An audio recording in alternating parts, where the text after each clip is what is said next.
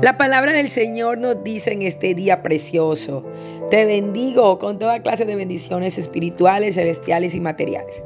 Dice Isaías 60 del 10 al 11, y extranjeros edificarán tus muros, y sus reyes te servirán, porque en mi ira te castigué, mas en mi buena voluntad tendré de ti misericordia.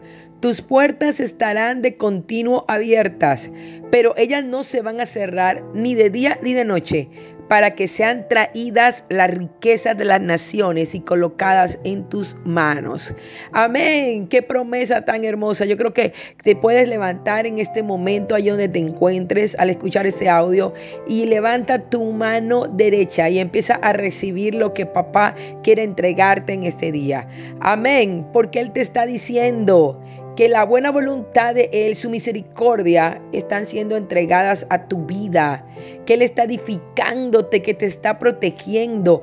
Pero lo más importante en este día, y es la promesa que el Padre quiere establecer sobre tu vida, es que sus puertas estarán de continuo abiertas.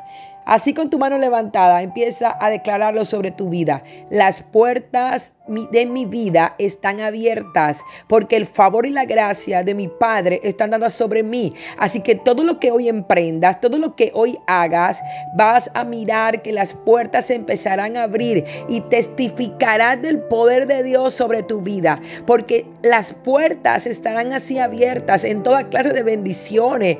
Vas a ver la bendición del Padre como nunca antes.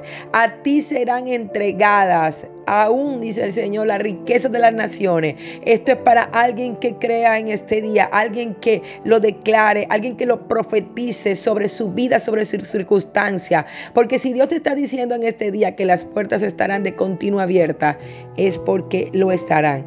El Señor lo hará. Su gracia y su favor están dados sobre tu vida.